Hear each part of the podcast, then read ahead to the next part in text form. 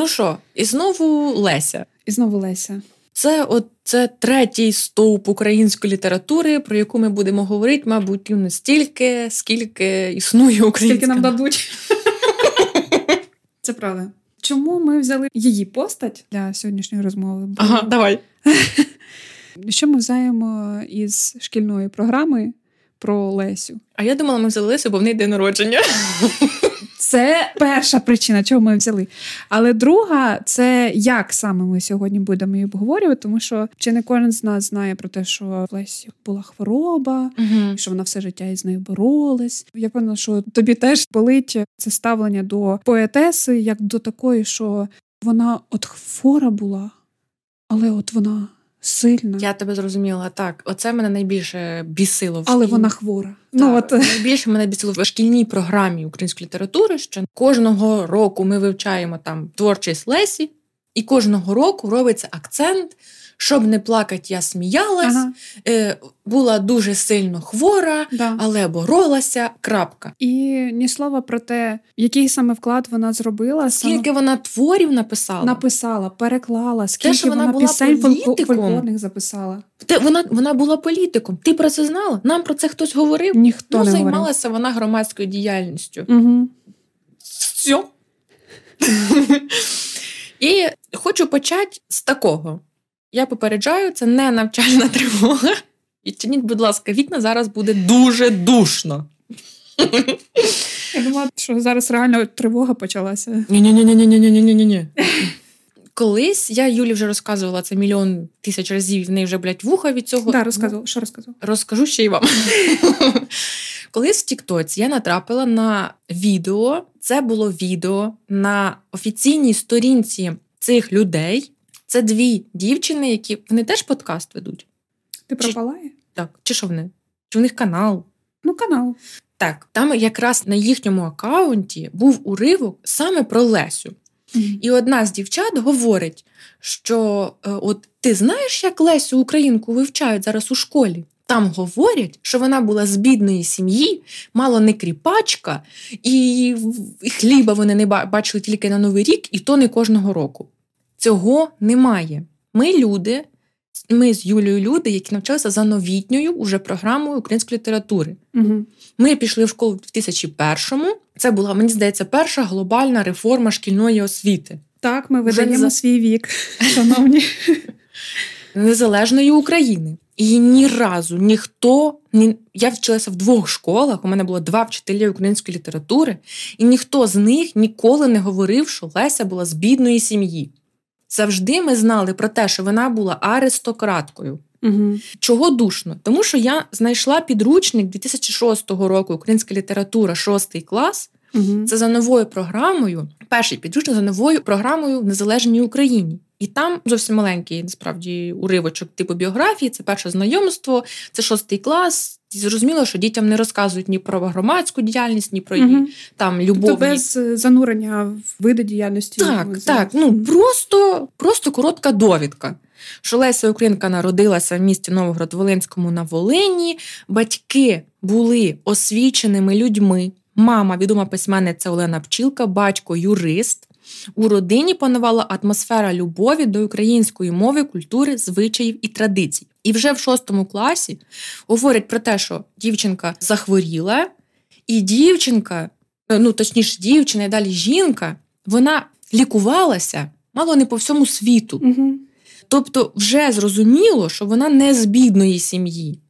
Якщо вона мала можливість лікуватися в Криму, у Грузії, в Єгипті, це 2006 рік. Е, далі було перевидання у 2014 році. Тут уже більше було інформації, але все одно подається така простяцька інформація. Тут теж говориться, що мати відома письменниця виховувала дітей і вела активну культурно громадську діяльність. Батько юрист за освітою був людиною лагідною і правдивою. Ну там, звичайно, про народні традиції, бла бла бла бла бла. Дівчинка знала більше десяти мов, любила музику, грала на фортепіано, виявляла інтерес до малювання. Кріпаки не мали можливості навчатися, урок, брати уроки фортепіано, уроки ще причому малювання. І я вже мовчу про те, що кріпаки або там селяни, бідні люди, мені здається, навіть міщани. Не могли мати стільки часу і можливостей, щоб вивчити більше десяти мов. Угу. Враховуючи той факт, що вона перший свій переклад зробила чи в 14 років. Угу. Ну, типу, ну, де б вона його вивчила, якби вона була бідна. Я за те, що якщо ви говорите якусь інформацію, якщо ви не є вчителем української літератури і зараз не працюєте в школі і не знаєте інформацію, то перед тим, як говорить, вкидати інформацію в маси, будь ласка, перевірте її. Хоча би почитай в відкритому доступі ці підручники. Я не пішла в школу, щоб видерти з рук шестикласника підручник. Я знайшла це в інтернеті. Хто тебе знає, Катя? Мене не пустять. Але знаєш, можливо, тут ще нюанс, що вони так казали, тому що їм в свою чергу це говорили. Так Але там було сказано, що як ти думаєш, як сьогодні вивчають біографію А, Лесі мгм. Українки? Тобто, якби це вона говорила про свою там шкільну освіту, питань немає. Угу. А вона сказала, що це зараз так вивчають. Може, десь якась одна вчителька, ще совкова, яка досі працює незрозуміло чого в школі, може таке десь і сказала. Угу. Але це одна. Ну, в мене було дві вчительки, ні одна такого не говорила. Угу. Говорили, що вона була аристократка, її дядько Михайло Драгоманов на секундочку. У них кого не візьми, усі високоосвічені, усі, якщо не науковець, то якийсь Так. культурний політичний діяч. Її музики вчили Лисенко. Ага. Ну, серйозно. Отже, от це те, що я хотіла сказати, якщо ви говорите якусь інформацію, тим паче в маси, тим паче, якщо у вас велика аудиторія, перевірте хоча б цю інформацію. Бо я не буду говорити про карбюратори, бо я в цьому ну, не розуміюся. А дарма. Дуже дарма, якщо чесно. А така постать, як Леся Українка, максимально недооцінена. Вона Мгм. не просто най... одна з найкрасивіших купюр у світі. Це дійсно людина, яка з дитинства була оточена культурою, інтелігенцією. Вона бачила світ. В одному із листів вона писала: Я в Одесі знайшла вчительку англійської, але не змогла йти на її уроки, і мені доведеться самій вчити мову. Італійську я вже більш-менш добре вивчила. Я знайшла словник, і я вже можу переходити до перекладацької діяльності. Мгм. Людина сама вчила. Вона була політиком, вона писала статті публіцистичні, літературно-критичні статті. Вона перекладала, і її переклади вважаються одними з найкращих, бо вона вміла не лише перекласти, а вона вміла передати емоцію, яку вклав автор. Угу.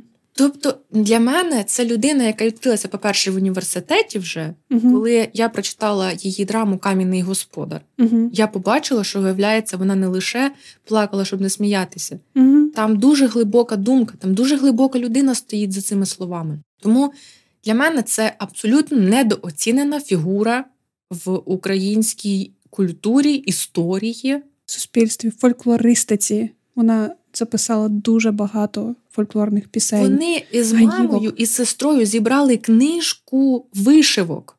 М, От.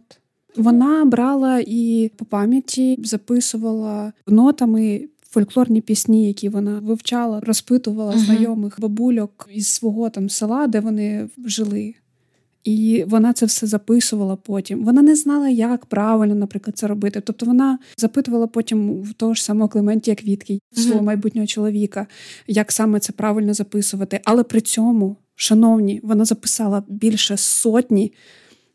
Вона там хвалила, що за три місяці, якщо не помиляюсь, вона записала більше 150 пісень фольклорних. Це за один коротенький період. Хоча вона в своїх листах часто писала, що вона і лінива, Ага. І безталанна. Це є, вона взагалі підписувала листи, мабуть, до свого брата і сестри, Мгм. твоя безталанна сестра Леся. Мгм. Отже, Леся, українка. До речі, вона сама собі вигадала це ім'я. Мгм. Звати її батьки її нарекли Лариса, але вона вже в 5 років вона добилася, щоб вся її сім'я і родина називали її Леся. У них взагалі це досить поширено було. Видозмінення їхніх імен. Бо Це, це взагалі мода якась ще 19-го, 18-го, кінця 17-го століття. В аристократів е, змінювати там свої імена. наприклад, її менша сестра Ольга Угу. звали, але при цьому на неї казали Ліля. А, Ліля. Ліля, вона так, так, так, так. Або теж ще інша молодша сестра. Там взагалі було смішно. Вона писала про це в листах своїй бабусі. Це мамі Олени Пчілки, якщо не помиляюсь. Коли її хрестили, цю малу, то е, якраз Леся Українка писала е, бабусі своїй, казала, що пам'ятаєте, ми вам казали, що Тамарою назвали. Mm-hmm. Так от, мама переназвала її на Олю. Ну от. Якщо не помиляюсь, на Олю. Ну, у них Ольга, Оксана, по-моєму, сестра. На Оксану. Ага. Тому що Ольга, оце Михайло, Лариса, Ольга це троє старших. Таша Лілю називали Так, так. її. Так. Потім наступна це якраз Оксана. Та Мгм. і оце її спочатку назвали Тамарою, а потім Олена Пчілка, коли вінчали, вінчали. Олена Пчілка, коли хрестили малу, та вже дитина народилась, хай зразу вінчана. То е, її потім перейменували, переназвали Оксаною. І Микола. Е, так. Микола і Ізидора. Це от найменше. Отже, що по біографії? Сильно зупиняємося? Чи основні віхи народилась, е, захворіла, навчилась, вивчилась, написала, стала відомою, е, закохалась, помер перший, перше кохання. Ти не хочеш на прикладі листів, які вона писала? І, в принципі, наш сьогоднішній подкаст буде на основі тих листів, які вона писала бабусям, Всім. матерям. в- Я десь бачила інформацію, родичам, знайомим. більше друзям. 40 людей вона спілкувалась, переписувалася. Угу. Може, це брехня, Угу. типу моя брехня, але щось таке десь я бачила. Угу. В неї дуже широкий епістолярій, і якби, до речі, не сестра Ольга Угу. Лілея, то можливо ми б і не побачили цих листів, тому що Леся передала Ользі свої роботи. Мгм. Буквально незадовго до смерті передала весь свій архів Угу. Ользі, і Ольга, незважаючи на репресії, на Другу світову, на комуняк, які потім почали чмирити цю родину. Вона зуміла зберегти і вивести, вивести, мені здається, за кордон, і змогла зберегти і передати уже нам, нащадкам, щоб ми побачили ці твори. Тому що там багато незакінчених творів, Угу. багато незакінчених статей було. Ті, які статті готові, але які не вийшли друком, листи, Угу. переклади, Фольклорні пісні. записані з її голоса. До того ж, ну це так трошки забігаючи наперед, але відомо про те, що було два зошити, і один із них десь загубився в архівах. Угу. Може, може, колись не знайдеться. Дай Бог, просто це настільки велика клопітка робота, багаторічна, Угу. Так. що дуже б хотілося б її відшукати. Ну, давай тоді з біографії почнемо з того, що це була відома, заможна, дуже поважна родина. Угу. Вони були родичами зі Старицькими, з Лисенками. Драгоманов, Михайло Драгоманов, якого Леся називала своїм вчителем. Угу. Олена Пчілка. Я взагалі вважаю, що для Олени Пчілки треба окремий подкаст для того, щоб оцінити масштаб цієї жінки. Угу. Вона шикарна матір. Угу. Можливо, ми не знаємо дійсно, ми не можемо сказати, що вона там прям ідеальна, але те, що вона зробила зі своїми дітьми, вона в якомусь своїх листів говорила, якби не я. То я не впевнена, що Леся і е, Михайло взагалі стали б, типу, вилюдніли. Ну там не це слово було, але типу, що я мала великий вплив на них саме в літературі. Це, Бо- до речі, так. Бо е, батько їхній і мови не знав ну, української. ну, у них батько теж був високоосвіченим. Так, він вона про те, що він не знав української. Він був юристом, він зобов'язаний був знати російську, щоб вести документацію, Угу. всю цю історію. Але вона сказала, що він і по-українськи говорити не вмів. Ну, знаєш, е, знаючи, як у них е, мені здається, що чи не всій сім'ї було заведено, грубо кажучи, прибіднятися. Ну, те, що вона якраз писала, що твоя безталана сестра, а там реально кого не візьми, вони всі круті, вони реально всі освічені, але при цьому вони себе якось гнобили, наче знаєш, тим, що Ну, може, прибіднялися, типу, похваліть От, нас. та, ну, я виключно сподіваюся, що це було саме так. Ну, бо в мене таке враження, наче це якийсь знаєш, синдром, це відмінника. Можливо. От що постійно було недостатньо. Мій переклад він не ідеальний. Нам потрібно його постійно вдосконалювати, будь-то там переклад, вірш, не знаю, там. Е, тобто ну, пісня. це перфекціоніст, як я вже зараз сказала. Дуже дуже закляті перфекціоністи. У них е, тато Петро Косач, він любив літературу, любив живопис. Угу. Мама Олена Пчілка, ми всі знаємо, Ольга Петрівна Драгоманова Косач. Вона на момент народження Лесі вже була відомою дитячою письменницею, тобто вже досить відома людина угу. із дуже відомої сім'ї. Дядько Драгоманов. Історик, політик, велика постать в історії України. Я пишаю, що ми навчались в університеті імені Драгоманова. Насправді. Ну, і Ти розказувала прикол, як моя мама позвонила мені і каже: А ти не знаєш, да? Кажу, що? Ну, оце в Києві перейменовують вулицю Драгоманова. Кажу, чого? Ну, знайшли, що він там якийсь був там проросійський. Кажу, ма, що ти балакаєш? Вона ні, ну це я таке по радіо почула. О, Господи. А є вулиця Драгоманова, а є вулиця Драгомирова. Драгомирова. Так. Може, може, це вона може вона перепутала. Я тоді вже й перезвонила, кажу, угу. може, Драгомирова? Та я не знаю. А, ну, Так. Та Лисенко, Старицькі. Вони спілкувалися, вони жили там, а, часто е, відвідували. Зі сторони батька теж, до речі, сестра батька Ольга в її арештували за революційну діяльність. А, так. Коли Лесі було 9. То це теж відбилося на їхніх е, не те, що поглядах, а на тому, що вони розуміли, що вони мають бути досить обережними. В якомусь із листів Леся навіть просила маму заховати свої там рукописи, знаючи, що в будь-який момент до них могли теж завітати.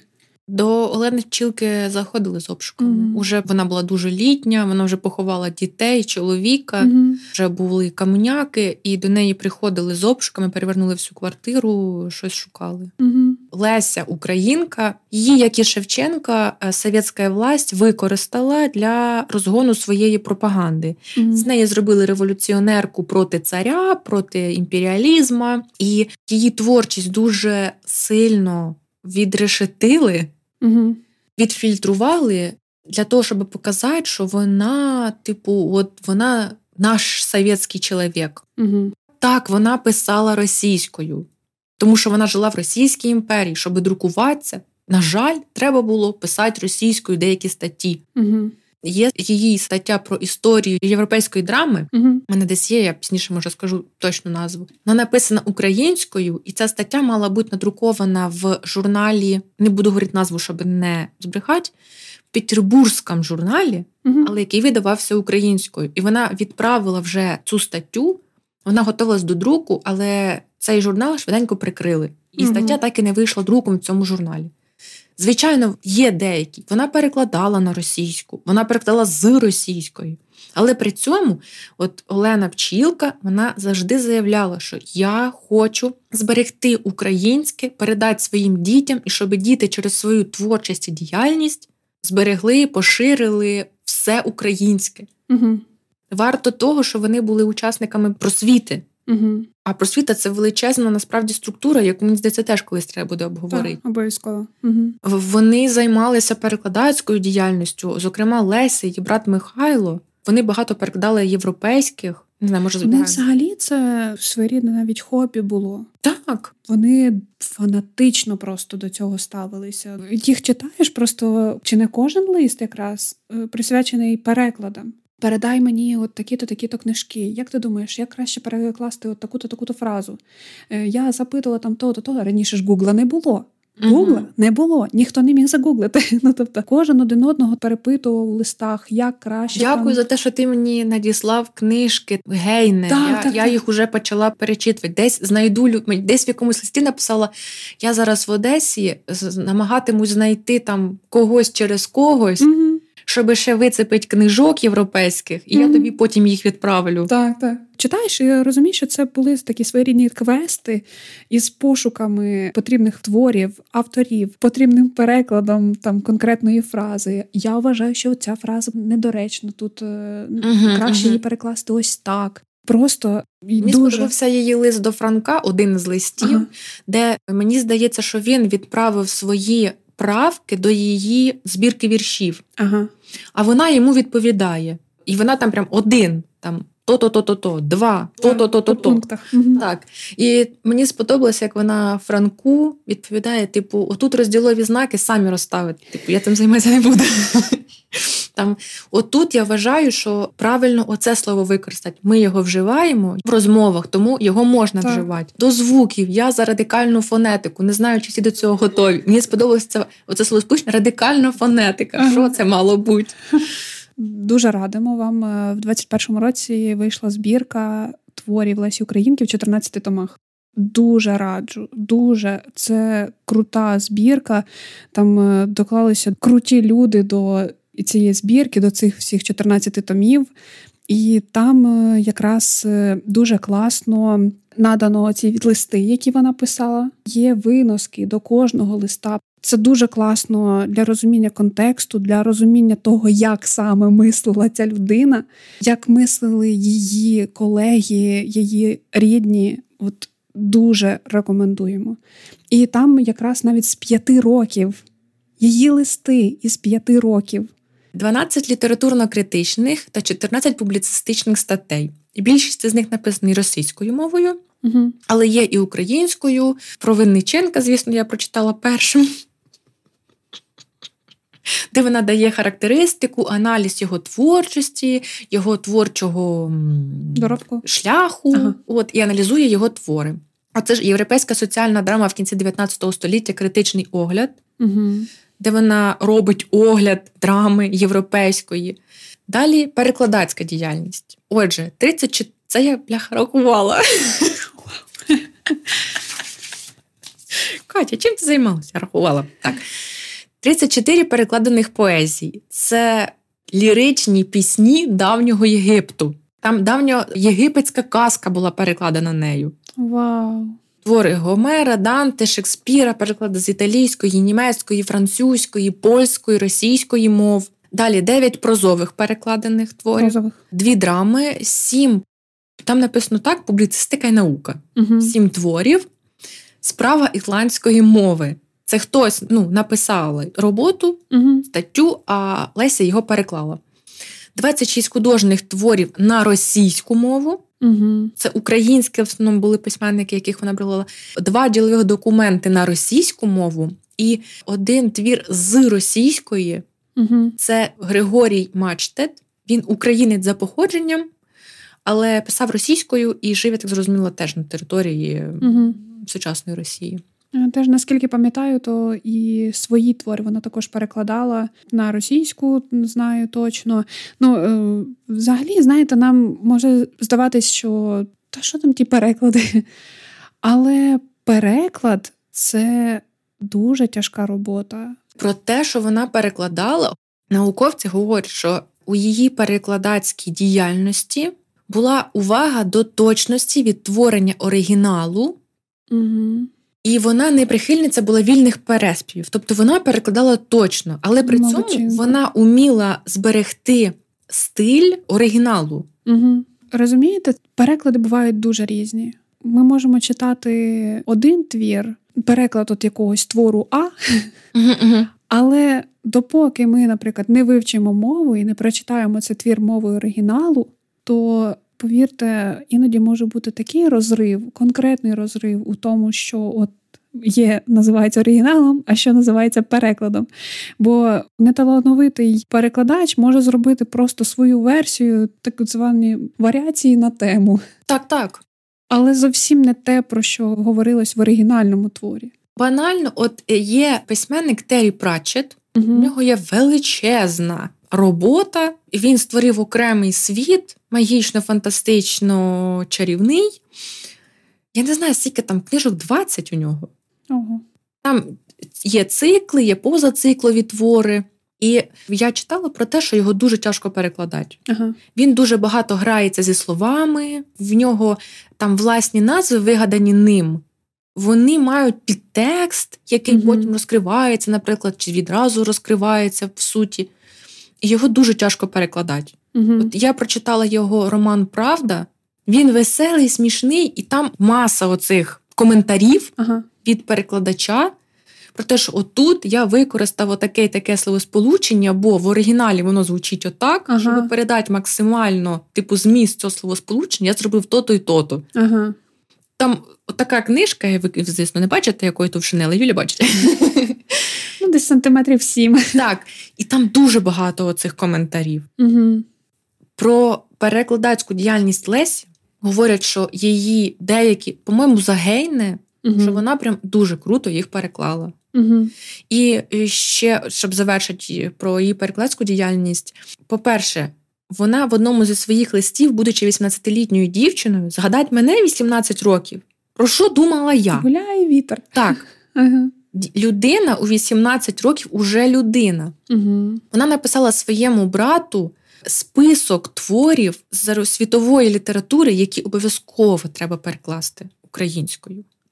І вона висунула 18 років, висунула свою концепцію перекладу творів з іноземних мов, яка була підпорядкована насамперед потребам модернізації української літератури. Вона говорила, що якщо ми будемо читати твори світових митців, то ми і свою літературу піднімемо на вищий рівень. Угу. Можливо, ми знайдемо якісь додаткові шляхи розвитку і угу. покажемо людям те, що, наприклад, тут ми не бачимо. Угу. В цьому списку Шекспір, Сервантес, Флобер, Байрон. Ну, не знаю, що треба говорити Достоєвський, Міцкевич. Коротше кажучи, це класика угу. світової літератури, яку обов'язково треба показати українцям. Окрім Достоєвський, ну, ну був. Він недостойний. Ми маємо розуміти, що вона жила в той час. Так. Тоді були, е, Хоча вона говорила в якомусь листі, що я не тенденційна письменниця. І мені це часто закидають. О, скільки вона нахваталася, це насправді від цього. Їй же ж там один персонаж закидував Ну, по-перше, те, що вона дуже намагалась максимально приховувати своє особисте життя, угу. А це їй також закидали. Що знаєш, е, як е, у нас зараз, наприклад, полюють за відомими знаменитостями, от хто з ким спить, там їсть угу. і так далі. І так само їй докоряли, що от як от така високоповажна відома жінка, і незрозуміло, з ким вона має там стосунки, як вона вдягається. Ну, це знову ж ми повернемося ще до цього, от коли про Кобилянську будемо говорити, бо це якраз їх стосувалося двох. Угу. Її художня творчість була модерністською. Угу. В одному з своїх листів вона казала: якщо письменник написав твір, угу. його не зрозуміли, і цей твір полежить в шухляді, і дозріють люди, там, читачі до цього твору, то це круто. Угу. Ну, це не цитата, звичайно, суть суть така. Її твори були модерністськими, тому що всі ми про це знаємо і говоримо, що її героїні були сильними, незалежними, емансипованими жінками. От Вона піднімала тему гендерної рівності, там бла бла бла бла бла. Право жінки на те, щоб елементарно говорити. Першою зізнатися в коханні. Угу. Так. Та я думаю, ніхто з нас не може сказати, чому вона такою стала. Тому що тут багато факторів. uh Вона і в Європі подорожувала, вона читала іноземних, недоступних для багатьох людей письменників, uh творів. Вона Круто те, що вона мовами оригіналу. Мови так. оригіналу читати твори, це по суті е, це сприймати якраз менталітет так, так. людей, які писали цією мовою. Це дуже круто. Незважаючи на те, що людина прожила 42 роки, вона залишила по собі реально колосальний пласт, спадок, спадок так, всього. Вона бу, вона цікавилась всім: драмою, літературою, літературою, театром, поезією, театром, перекладами, фольклористикою, при, прикладним мистецтвом. Угу. І при цьому вона писала: Я лінива. Я людина, яка, блін, зайшла в тіток просто 5 минут, просинаюсь на другий день. Вона пише: Я лінива. Я за те, що я хочу, е, щоб в шкільній програмі переглянули ставлення до Лесі і робили акцент не на тому, що вона бідна, нещасна і хворіла, а на тому, що вона колосальний трудоголік. І вона перфекціоністка. Угу. Для мене це було відкриттям, тому я ділюся з вами своїм відкриттям. Та й, в принципі, можемо переходити, мабуть, до того, який ми можемо зробити висновок про особистість Лесі з її листів. Ми на основі епістолярії. Епістолярії це якраз листування. О, відчиняйте вже вікно. Та, Духота. Ну, ми ж ми попереджали про духоту. Все добре. Ніщо так не розповість про людину, як її листи. Угу. Як листи саме до неї і листи від неї. От е, я б хотіла повернутися до її таких перших років, Ага. взагалі для того, щоб зрозуміти, як саме мислить людина. Наприклад, у 12 років вона писала до бабусі своєї Єлизавети Іванівни Драгоманової, це мама Олени Пчілки. Угу. Зверніть увагу, 12 років. Ясне діло, що це не ідеально українська, але вона навчається з приватними вчителями. Мила я бабушка.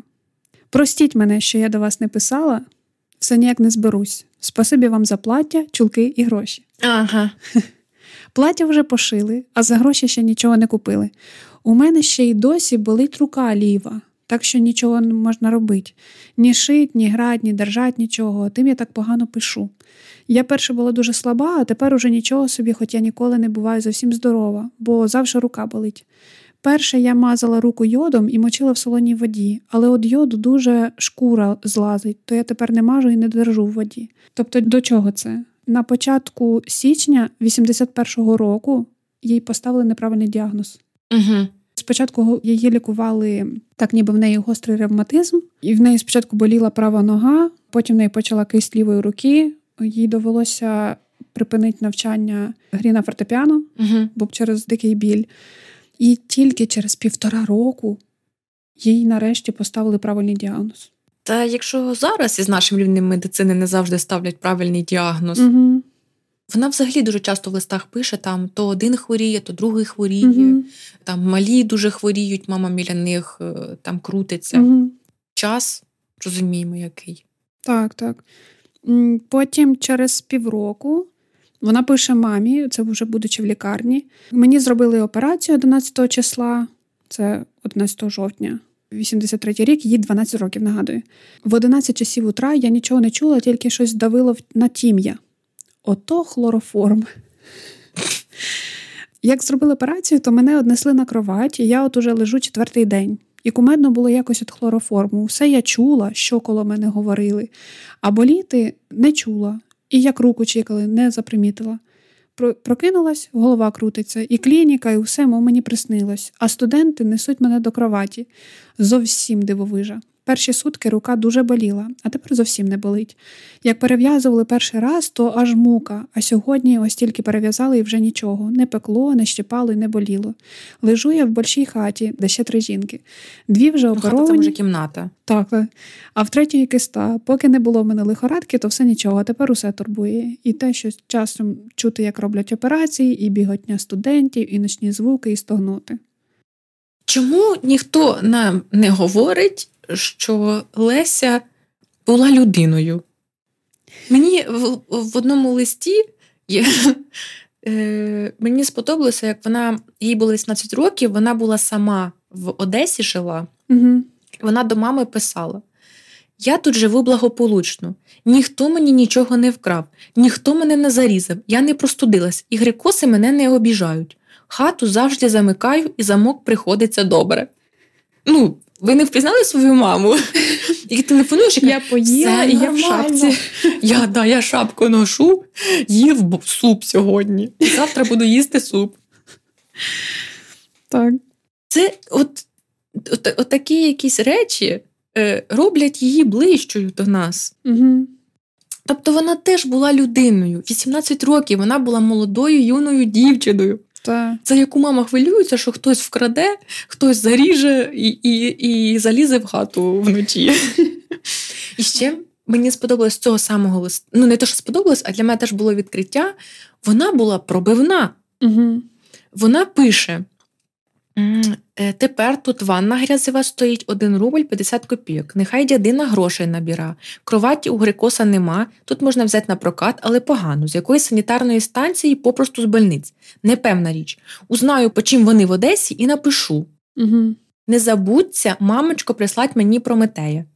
Тобто вона постійно пише, що це я знаю, тут я побалакаю, Угу. тут я розузнаю, вам передам інфу. Угу. В якомусь вона там листі писала, що я познайомилася з студентами, вицеплю їх завтра, там вирішимо питання. Така Тобто, дівчинка рішала. так, вона прям така була. Для мене вона відкрилася як несором'язлива, забита, хвора, постійно страдаюча від болю дівчинка. Вона, типу, така. Тут познайомлюсь, тут щось я там знаю, тут я ось взнала, пишу, приїжджайте, все буде чік. Ну, і Так, так. Це для мене це було якимось таким приємним відкриттям. Я читала її листи, які вона до дядька писала. Мгм. Тобто, взагалі, в плані літератури, коли вона спілкувалася там із усіма, по суті, вона монстр. Чітко, холодно, Мгм. конкретно, взагалі, все, що стосувалось літератури, от в неї прямо дуже конкретно було. І вона відносно рідко ділилась, можливо, там своїми якимись е, переживаннями. Вона рідко коли відкривалася, знаєш, і в неї був конкретний перелік людей, з якими вона могла поділитися. Ну, логічно. Так, так. І от е, я в якийсь певний момент е, зрозуміла, що я їй трішки навіть заздрю, Я дуже Які- заздрю їй. які в неї були стосунки із дядьком. Мгм. Дядько Михайло Петрович Драгоманов. Вона його дуже поважала. Вона прислухалась до його думки. Так, і вона ділилася з ним найсокровеннішим Ага. теж. Можливо, не так, як з Кобилянською, наприклад. Але мені особливо сподобалось, коли оце ж їй було 17 років, і вона ж уже активно їй довелося там по різних там і лікарнях, і оці всі операції, і тому подібне. І вона Драгоманову пише: Я знаю, що ви мене не забули, хоча, може, і не така тепер, якою ви мене пам'ятаєте. Я попробую сама себе списати. Я лицем і подобою, здається, мало змінилась, хіба що не така дуже біла, як була. Характер мій, я й сама це бачу, якийсь скритний. Хоч мені й самі це не подобається. Завжди стараюсь бути якось щиріше, вільніше, але бачу сама, що все не так виходить, якби я хотіла. В мене виходить жарт тоді, коли я хочу говорити поважно. А коли я хочу говорити щиро, то це теж якось не так виходить. І від цього усього я не можу відчепитись навіть при розмові з мамою і Мішею. А вже з другими то й нічого й казати. Я по правді сказавши, і тепер трохи дивуюсь, якщо мені так легко пишеться до вас. Ви своїм листом якось привернули мене до себе ще більше, ніж перше. По-перше, я таки трохи боялась писати до вас. А тепер я бачу, що з мене б не посміялись. Якби я ще й не дуже татотепно написала, бо ви знаєте, що я не стільки вчилась, скільки б хотіла, та й тепер не можу як слід своєю наукою зайнятися. Не дуже багато читала, то що з мене сподіватись можна. Ми тут бачимо дівчинка, яка визнає, що вона досить така скритна, Угу. Але при цьому, боже, вкотре це читаєш про те, що що з мене можна взяти. Таке ніби прибідняється. Реально. Ну, типу, ну можна взагалі то їй сказати щось хороше. Потім вона поїхала до Лиману. Чи не кожного літа вона постійно їздила на лікування, ці всі санаторії, пересанаторії. І от, уже будучи в колодяжному, в рідному селі, вона пише знову ж бабусі: мені після лиману получало так, що я свої костелі покинула. Але все ж без палички ходити ще не можу. На той рік знову треба їхати на лиман. Ліля все нападається на мене. Ліля, це ми пам'ятаємо. Сестра. Е, що я не хочу до баби Харківської їхати. Але я ще не знаю, чи поїдемо ми коли-небудь до неї. Щось нам не випадає час до того подоріжжя. Чи у вас із Полтавщини їздять до неї? І яка чутка про неї там? Бабця Харківська це знахарка. Ага. Їй наполягали, щоб вона поїхала от якраз народною медициною лікувати. Викатали. Так, так. Оце ще до е, молодого, до юного періоду. У мене просто немає цитати. Вона часто полюбляла і плітки якісь почитати. Така, типу, а що там ті? А що там ці? Давно я них не чула. А, а що там, по-моєму, Оксана Старицька вийшла заміж, вийшовши із е, в'язниці. Угу. Вона там теж за якусь революційну діяльність Угу. потрапила. По-моєму, це Старицька. І там вона познайомила. Вони не познайомилась, вона зблизилась. Вона його вже знала, Угу. цього хлопця, але вона зблизилась саме в в'язниці, і вони вийшли з в'язниці і дуже швидко одружилися. Угу. І в якомусь листі Леся писала: ну що там, получилося в них? І взагалі я вважаю, що Оксань там треба могрич якийсь занести тій людині, яка їх посадила, що типу, що він їх звів. Ого. Тоді в якомусь там вона листі писала, в неї була подруга Маргарита Комарова. Вони втрьох дружили: Михайло, Леся і Маргарита. Маргарита в Одесі, теж із сім'ї інтелігентної. Ага. Ця Маргарита, вона коли вийшла заміж, то якось відсторонилася від ем, світського життя. Угу. Вона більше себе присвятила родині, сім'ї, дітям, чоловіку. В якомусь листі, та не в, не в якомусь, а часто Леся скаржилася на неї, що, типу, взагалі, оце вийшла заміж, що це там загрузла в тій сім'ї, або в якомусь листі скаржилася, що оця, не назвемо її, Люда. Типу, взагалі, взагалі зробила по-свинськи, але то на її совісті. Ну, типу, така вона. А що там ці, а що там ці, а, а деякі плітки, я там давно в Києві не була, а що там зараз робиться? Мгм. Напиши мені, я хочу почитати. Знаєш, от е, в ній наче було декілька таких е, всередині постатей. Одна це от якраз е, така, що допитлива, цікавиться просто всім, чим тільки можна. Мгм. От знаєш, така от все розпитати, все дізнатися. От реально допитлива. А друга це от. Те, що стосувалося літератури, це така максимально холоднокровна якась За радикальну фонетику. Конкретно, та, та, та, та. А третя, от це якраз ця натура така дуже тендітна, ніжна, залежна від е, людини, від ситуації. Багато хто каже, що от по листах із Франком це прям дуже класно. Можна побачити розвиток їхніх е, стосунків. Ну не в плані там якихось. Е, Інтимних, любовних, так. Просто так. переписка двох плані людей, так. які. От, от тут вони друзі, а тут вони от десь там е, Так. пересралися стосовно там якоїсь статті, чи поезії, перекладу, чи ще там чогось такого. І от вона ж теж вміла писати. Ми можемо читати, наприклад, там знаєш, ваше е, високопреосвященство. Ага. Ну, але це по суті це іронічно написано. Мгм. Тобто, чи не спуститеся ви? Знаєш, ну це не цитата, це от е, такі Така дослівне. суть така. Так, так, так. Чи не спуститеся ви, та чи не удосужите мене от е, своїм там часом та переглянути мій е, переклад? Це дуже круто. Знову ж таки, дуже радимо вам почитати ці листи. Мені ще сподобалося, як вона писала лист до Ольги, Ага. сестри. Це була я так зрозуміла відповідь на лист Ольги, де коротше суть така, що Ольга не захотіла вінчатись. О, так. І вона питала поради в Лесі: от що мені робити? Я Мгм. не хочу вінчатись. Оце якраз е, стосується, по-перше, її творів, тому що в неї жінки, образи жінок Рішучі. дуже рішучі. Мгм. Так, і от те, що ми говорили, що от мавка перша зізналась у коханні. Потім- Я забула сказати про мавку. Так, Ти знала, що окрім драми, феєрі, окрім самого тексту, Мгм. Леся подала ноти до гри Лукаша ага. на супілці. Е, так, взагалі, оці ці уроки гри на фортепіано їй дуже допомогли. В той момент з'являється дуже активний феміністичний рух. Угу. Вперше заговорили про те, що жінки теж мають якісь свої емоції, свої погляди на життя. І взагалі, оце це поняття рефлексії, от саме жіночого погляду на щось. Угу. От тоді воно нарешті з'являється, потрошку починають саме про це говорити. Воно починає входити в житок, що так, жінки також мають свою якусь точку зору. І знаєш, що мені найбільше сподобалось? От зараз дуже модно просто верещать про те, що там жіночі права не захищені, ми теж маємо право голосу. Я чую багато крику Угу. в діяльності Лесі або тієї ж Олі Кобилянської чи Мгм. Олени Пчілки. Я бачу діяльність. Так. Можливо, вони теж верещали про те, що нас не уважають або там ще щось. Але вони своїми справами доводили про те, що жінка теж людина. Угу. Вони не просто кричали: Ти нас не уважаєш. Вони казали, Саме російською. Ти нас не знімаєш. ну щоб максимально. Вони бралися до пера, вони мали свою тверду впевнену думку з приводу політики, Угу. з приводу суспільних якихось рухів, діяльностей там і тому подібне. Вони робили роботу.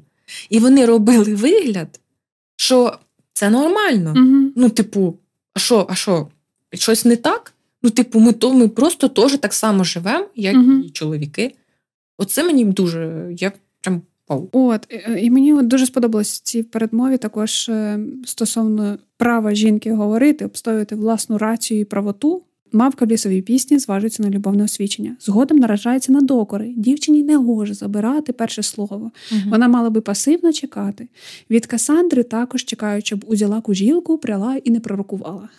А вже у драмі в катакомбах героїні попросту вказують на її місце, звертаючись до високого авторитету. Великий наш апостол заповідав: а жінка серед збору хай мовчить. І коли дозволити жінкам пророкувати, коли не обмежувати їхню активність у публічному просторі, запевняє єпископ, це загрожує самому існуванню церкви, самим підвалинам суспільного устрою. Лесь Українка, коли була в Болгарії, Угу. вона от якраз порівнювала точки зору стосовно жінок на Галичині, в Надніпрянській Україні і в Болгарії. Тут вона писала: бути в Болгарії жінкою це не дуже то цікава доля. Я б принаймні Ага. не хотіла. Угу. Коли я кажу, що зосталась би тут на безрік, то ви ж знаєте, які тому причини. А так, незалежно від цього, я ні за що не хотіла б тут жити. В Росії, хоч біда й лихо, та хоч людей добрих багато, і товариство тебе за людину, а не за мавпу вважає. А тут, хто не має доброї сім'ї, як от Ліда, то чисто хоч об стіну головою бийся. Та врешті в Галичині теж трошки до цього подібне життя. Я говорю про життя жінок, скільки про нього чула. Жінкою тут погано бути, а дівчиною ще гірше. Як би тут почати так жити, як живуть усі мої знайомі дівчата, то можна б стати притчею в оазицях. Я вже і так два скандали зробила. Пішла сама з радою в театр, дві дівчині самі. Угу.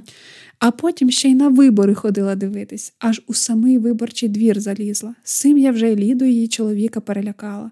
Я вже не споминаю про те, що я й тут не покинула звичайки просторікувати, а це, певно, тутешнім панам і паничам зовсім скандальним вважається. От При цьому в Україні вона в Одесі сама жила 18 років. це взагалі. Так, тоді потім до неї під, приїхала чи родичка, чи подруга, чи знайома, але в принципі вона сама жила на квартирі. Так, так. Стосовно кохання, ми вже зазначили трішки, що Леся намагалася уникати будь-яких публічних там проявів, взагалі розкривати свої стосунки, хто з ким, де. Ну, дивіться, вона була публічною особою, по суті, майже від народження.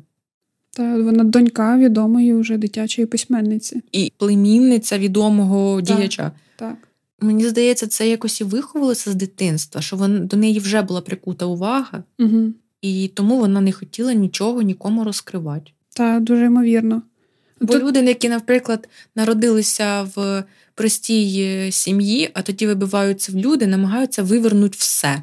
Мгм. Ну, це я за сьогоднішній день кажу. А вона від народження була впевнена в собі, дитина, дівчина, людина, і їй не треба було цим самостверджуватися, Мгм. оцими розмовами про брудну білизну. Так, так. Мені цікаво, що взагалі це було вже в ті часи. Ну так, ми якось Це опускаємо завжди, коли вивчаємо літературу. Угу, угу. Про перше кохання. Кажуть, що це був Максим Славінський, їй 15, Мгм. Йому 18. Він друг старшого брата Михайла. Вони спочатку про переклади спілкувались, вона там через брата йому привіт передавала. Потім між ними почався справжній роман в 1892-му, але достеменно досі не зрозуміло, чому вони розійшлися. Чому про це говорять? Тому що вони після того продовжили спілкуватися і досить тепло відгукувалися один про одного. Ну тобто вони не перестали спілкуватись. І йому присвячено чимало інтимної лірики. Оце перший Максим Славінський. Друге кохання у 24. Грузин Нестор Гамбарашвілі, який знімав кімнату в будинку її родини. Вона вчила його французької, Та понятно. а він її грузинської. Та понятно. Але коли вона поїхала лікуватися в Ялту, вона переписувалася з мамою, і мама їй написала, що він одружився із багатою дівчиною. Мгм. Леся, коли дізналась, вона написала мамі: попався жучку в панську ручку. Це її ранило, тобто вона дуже довго переживала цю зраду. Е, Стосовно третього кохання, тут е, думки розділилися. Є два табори. Тому що перші кажуть, що це от чи не найщиріше кохання було, а другі кажуть, що ні, там нічого не було, це була просто дружба. Це про Менжинську? Так, Ага. Мержинський. А, просто... У Ялті, значить, 1897 року вона знайомиться із мінським революціонером Сергій Мержинський. Він там був, тому що теж лікувався. У нього був теж туберкульоз, туберкульоз легень. Угу. Був дуже освічений, працював перекладачем, цікавився театром. Батьки не дуже добре сприймали стосунки, тому що вважали, що ще одна не дуже здорова людина в сім'ї якось не дуже ок. Угу. І протягом 1901 року Леся до нього їздила чотири рази. Потім дізналася, що він кохає іншу жінку, однак його не кинула, і він помер у неї на руках. Угу. Кохав іншу жінку. І де була та жінка, коли він умирав? Тепер повернемось до цих теорій, до цих таборів. Сім'я Лесі запротестувала, кажучи, що він не був її коханням. Вони просто дуже тісно спілкувалися. Вона була дуже ніжно тендітна. Він був теж дуже ніжно тендітний. І от Мгм. вони один одного просто в цьому знайшли. Вона дізналась про те, що от можливо він кохав іншу жінку. Це цілком можливо. Можливо, між ними теж була тільки дружба. Коротше, в чому факт? Леся писала листи від його імені тій жінці, яку він кохав. Вау! От. Але при цьому та жінка казала, що не такий то він і здоровий був. Ну тобто, що він теж був дуже якийсь е, агресивний, чи ну, можливо, це на фоні хвороби просто було. Угу. От. Тому це досі досить таке питання, скажімо так, відкрите. Так ми його не закриємо. Е, От треба поговорити конкретно з нею. Але факт залишається фактом, що через це якраз Леся пережила дуже сильний стрес. Ну, блін, в неї на руках помирає людина. Угу. Достатньо близька їй людина. А, в не знаємо вона не байдуже. Так, так як ми мінімум. не знаємо стосовно їхніх стосунків. Стосовно стосун, вибачте. Е, але те, що на руках у неї помирає близька їй людина, це потім відбувається на її стані здоров'я. Угу. У неї е, починає прогресувати хвороба, і з цього часу вона живе просто в санаторіях, майже звідти не вилазячи. Угу. Четверте, це якраз її шлюб, давній її друг Клементій Квітка.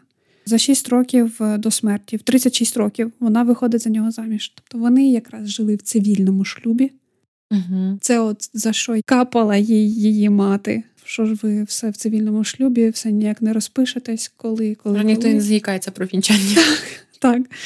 От, е, через що вона, власне, із сестрою потім спілкувалася. Що Я рада, що я вам Мгм. трошки так проклала дорогу. От.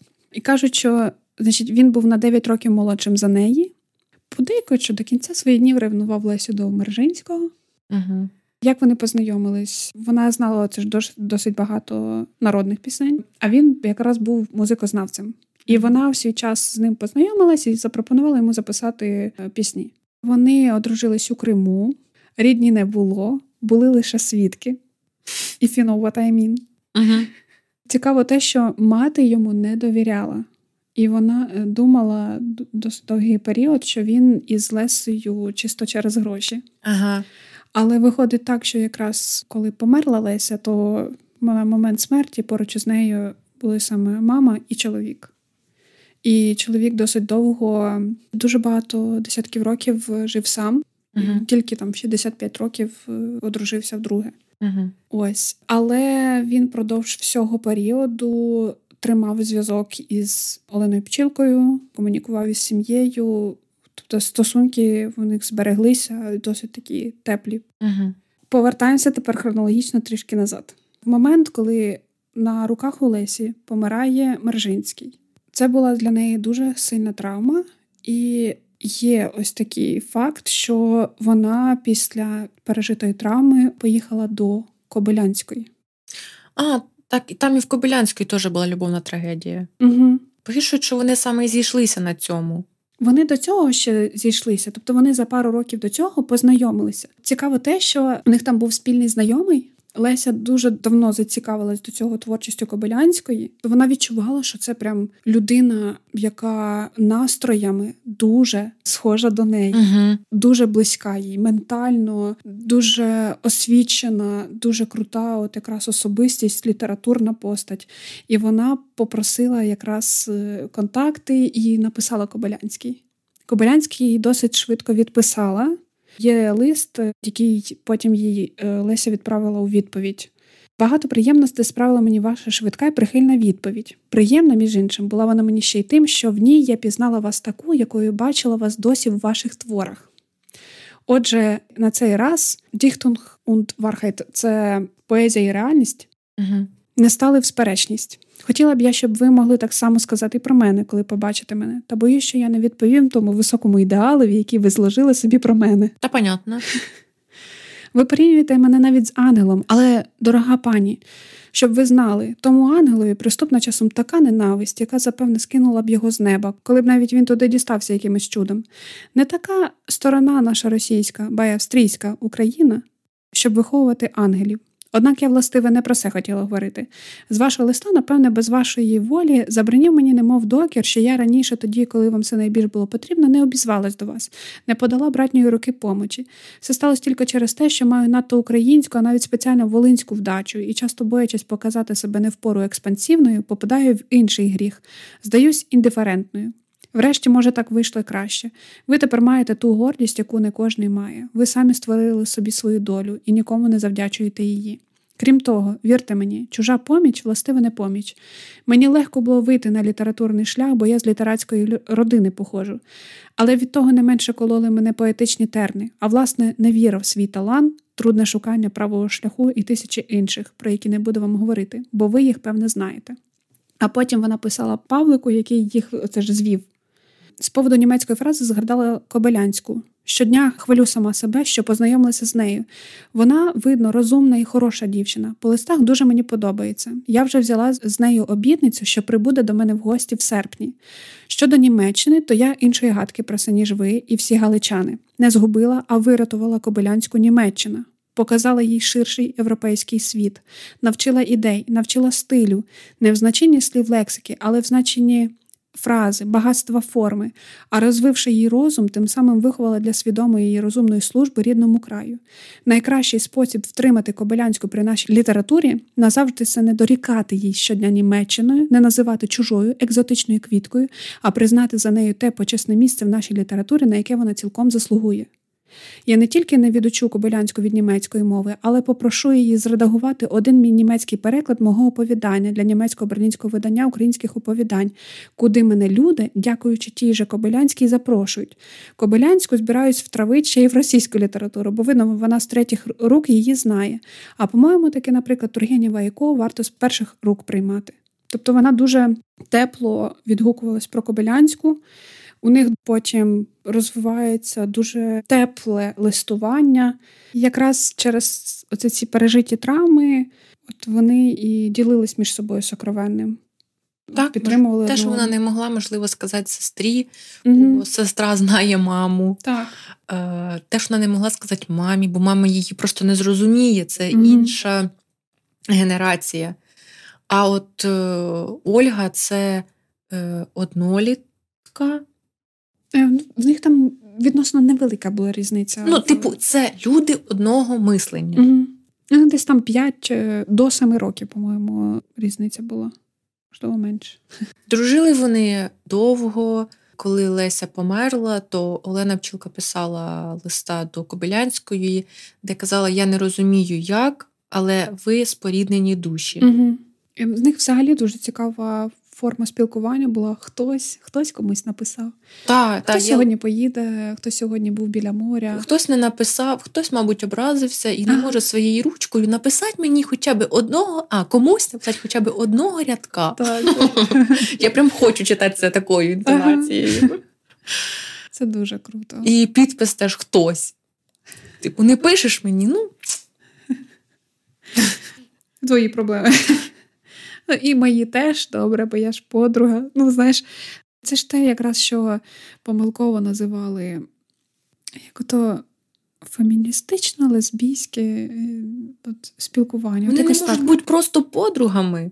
Е, так прикол якраз весь в тому, що в той момент це було ну, це було нормальним таке спілкування, коли там моє сонечко, я вже скучила за тобою і тому подібне. Лілея, моя лілеєчка, це вона так називала свою сестру. Ага. А, а менших братів сестер вона називала негринята. Негри. Вона писала, по-моєму, до бабусі листа, каже, з неграми все нормально. Не кенселіть мене за це.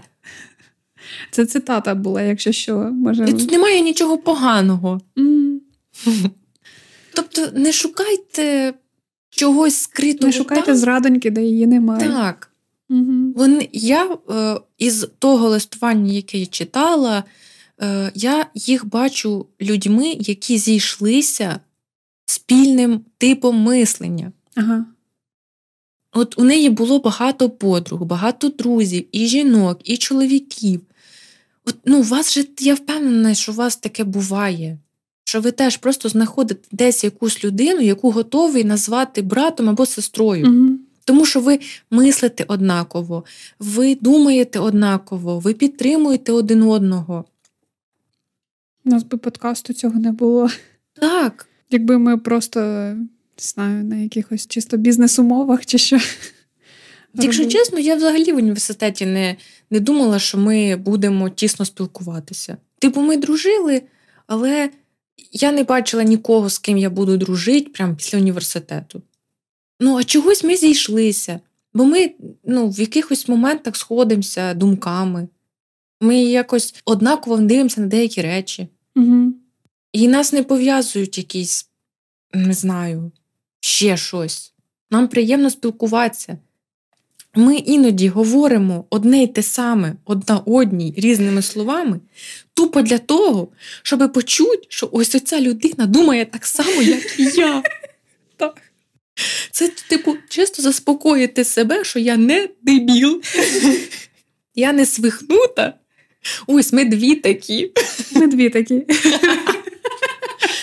Те саме мені здається стосується Лесі і Ольги.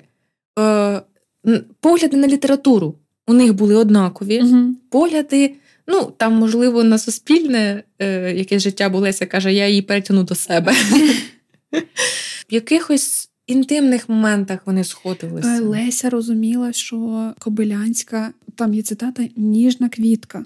Так це Вона її дуже обережно поправляла, вносила правки в її текст. Мгм. Дуже обережно, бо вона знала, яка тендітна Кобилянська. як і можливо їй важко сприймати критику на свою Так, так. сторону. І вона через те її в дечому і захищала в її поглядах. Угу. Знаючи те, що Кобилянська родом з Австро-Угорщини, то в неї трішки інакший спосіб мислення, інший світогляд, ніж той, який звикли от тут, у нас, Угу. люди. І це також е, дуже вплинуло в тому числі на їхнє спілкування, на їхню творчість, на їхній саме от формат спілкування між собою. Тому я не знаю, я, мабуть, після кожного подкасту кажу відкрити для себе цю людину. Open, open.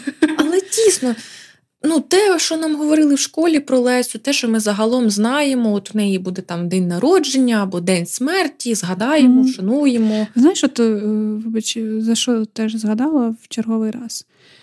Неможливо Лесю Українку вивчати просто так, взяти, обмежувати, знаєш, виключно її постать і не розглядати її разом із Оленою Пчілкою, Михайлом Драгомановим, е, Клементієм Квіткою, Ольгою Копилянською і іншими людьми, Мгм. які її оточували, які впливали на неї, вона на них. У них був от достатньо подібний в чомусь світогляд, світобачення. В чомусь їхні думки могли розбігатися, але те, як саме вони були виховані, як саме вони поводились між собою, спілкувались, комунікували, чим саме вони ділилися. От оце якраз важливо розуміти в форматі вивчення, мені здається, будь-якої людини. Мгм. Не можна просто так вивчати твори, перечитувати.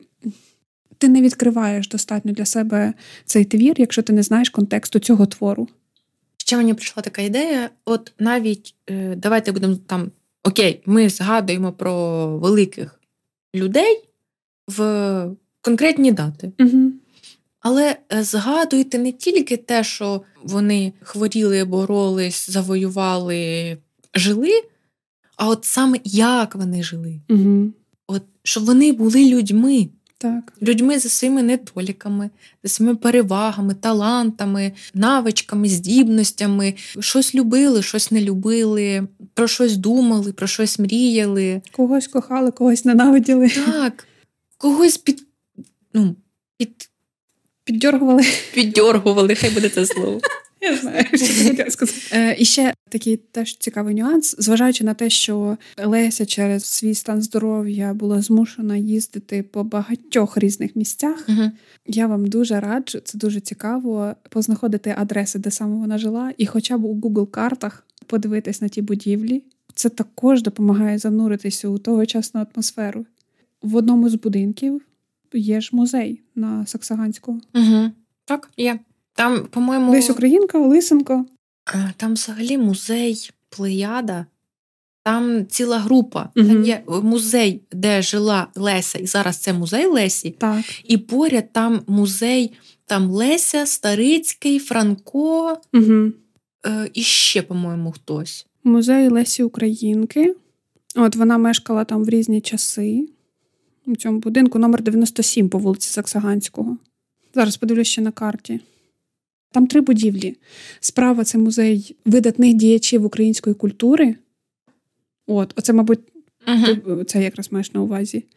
По центру меморіальний будинок музей Лисенка, зліва музей Михайла Старицького. І там же якраз е, в цій якраз трійці музей Лесі Українки. А там, де музей видатних діячів. Коротше, почитайте камінного господаря. Треба самі почитати. Може, Мгм. я зміню своє ставлення. Ну, типу, не одною мавкою Леся Так. знаменита. Так. Все. Хватить. І не, вона не тільки хворіла. Так, якщо що. Може, ви не почули, ну тут посил наш не такий. Так. Якщо у вас будуть ідеї для якихось інших подкастів, то чому? Якісь цікаві теми для, для наступних випусків. Я вламаю її, якщо що.